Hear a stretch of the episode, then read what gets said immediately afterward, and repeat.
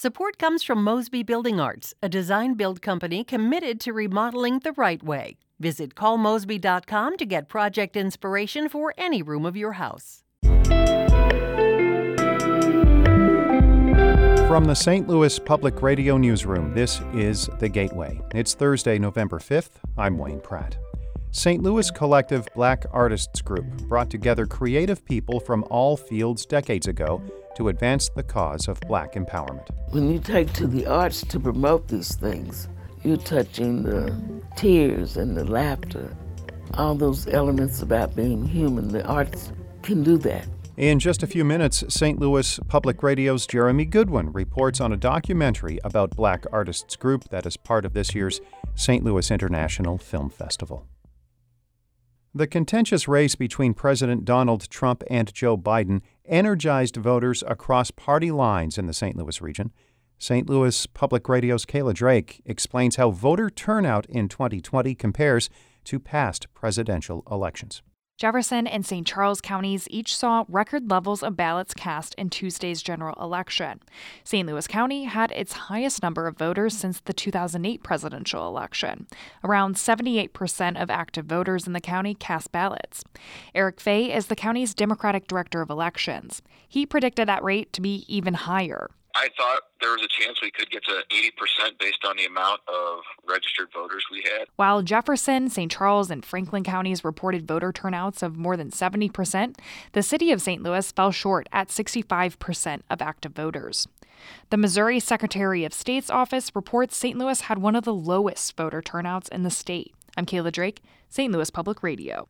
Illinois Governor J.B. Pritzker is warning state budget cuts will be coming after the failure of a graduated tax amendment. Pritzker pushed for changing the Illinois Constitution to replace the flat income tax with higher rates for the wealthy. He blames the outcome of the election on, quote, billionaires and special interests who fought against his plan. There will be cuts, and they will be painful. And the worst thing is, the same billionaires who lied to you about the fair tax are more than happy to hurt our public schools, shake the foundations of our cities, and diminish our state. Opponents raised questions about Illinois' fiscal restraint, but Pritzker says he inherited a structural deficit and was looking to the graduated tax to help solve the problem. He will speak with legislative leaders about what comes next and is not ruling out a broader tax hike on all earners. As the aftermath of this week's election is still being worked out, some are already planning for the March primary and race for St. Louis mayor, and that contest has another entrant. As St. Louis Public Radio's Rachel Lippman reports, Treasurer Tishaura Jones has officially announced her candidacy. Jones is presenting a progressive platform similar to the one she ran on in 2017. She is vowing to boost protections for renters, award development incentives differently, and change how policing is handled in the city. Instead of saying no to opportunity and change, let's try saying yes. Instead of saying no to imagination and possibility, let's try saying yes. Jones narrowly lost to current mayor Lyda Krewson in 2017. She refrained from criticizing the mayor directly, but said she would have done a number of things differently. In addition to Jones and Krewson, two other candidates, Alderwoman Cara Spencer and business owner Dana Kelly, have announced they are running. I'm Rachel Lippman, St. Louis Public Radio. Fairview Heights will soon be home to the Metro East's newest marijuana business. The City Council has voted to approve a special use permit for Ascend Illinois to operate a recreational cannabis dispensary. Ascend Illinois' Southern Illinois Regional Manager, Kathleen Olivastro, says Fairview Heights is a prime location for the company's second Metro East facility. I expect it to pull from a different demographic. Being over here, even though it's five or 10 miles from Collinsville, it'll make it easier and more convenient for folks that live on this side of the highway. Olivastro expects the new dispensary to open early next year. BJC Healthcare is suspending some procedures at St. Louis area hospitals as emergency rooms and intensive care units continue to fill with coronavirus patients. Barnes Jewish Hospital, Christian Hospital, and others will start rescheduling some elective surgeries on Monday. Hospitalizations have been increasing in the region's four largest systems for the last month as the pandemic continues.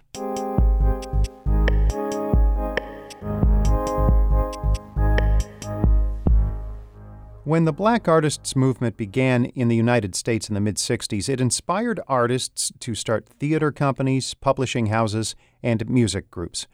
In St. Louis, the Black Artists Group combined them all into a groundbreaking collective. A documentary about the organization is part of the online only St. Louis International Film Festival. St. Louis Public Radio's Jeremy Goodwin reports on the film and the movement that inspired it. The Black Artists Group formally got together in 1968, offering performances and classes out of its headquarters on Washington Avenue. It included collaborations among musicians, poets, dancers, theater artists. Underpinning it was a do it yourself approach to amplifying black voices. In this clip from the film, theater director Malinke Elliott talks about the philosophy behind Black Artists Group, or BAG.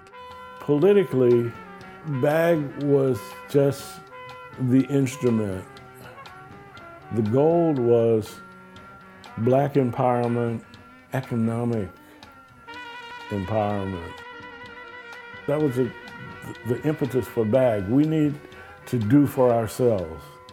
We got to quit standing at the back door with our hat in our hand, waiting on a handout.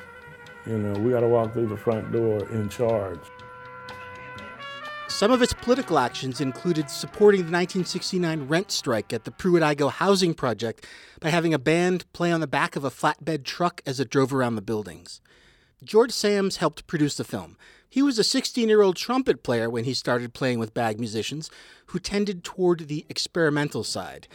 I asked Sams about how they would gather in the afternoons on Art Hill to work at ideas for their freer kind of jazz they would uh, have rehearsals and so forth there in the park. There was occasional jam sessions going on out there as well. These guys were very studious guys, man. I mean, when you know, they always had something that they had set to do. I mean, they were always on a mission. It was a very organized, collective improvisational setting with the intention to do exactly what they were doing. Because you know, it's just a thin line between music and noise.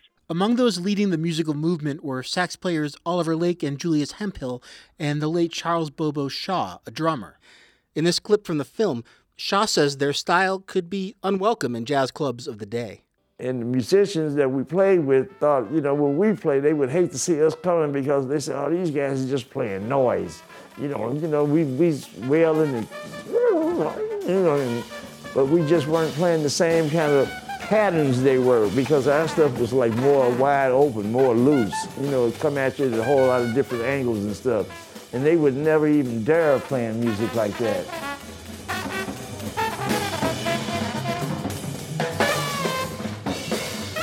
The music was challenging for some listeners, and BAG's focus on black power proved challenging for the foundations that had funded its projects. That money dried up by the early 70s, and a core group of BAG artists took their act to Europe for a year and a half before going their own ways. I asked documentary director Bryan Dematteis what drew him to their story. It's essentially a story of the arts being this this thing that can be used to battle things like social injustice or racism. The fact that the arts go beyond just something that we can appreciate on an aesthetic level um, you can really do a lot of good and there's a lot of power within the arts. And I think that these guys were a perfect example of, of how that can be done.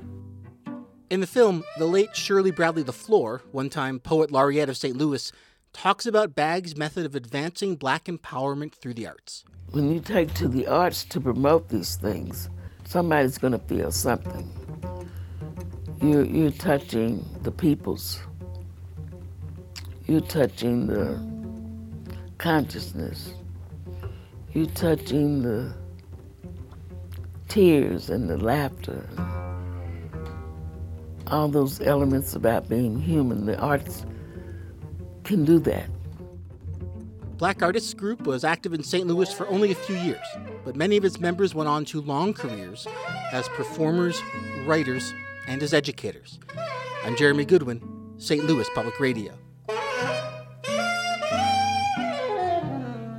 That documentary screens online for three weeks beginning tonight.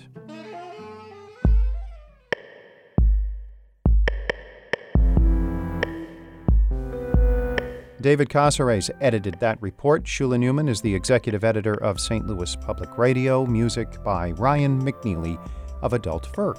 I'm Wayne Pratt from the St. Louis Public Radio Newsroom. This has been The Gateway.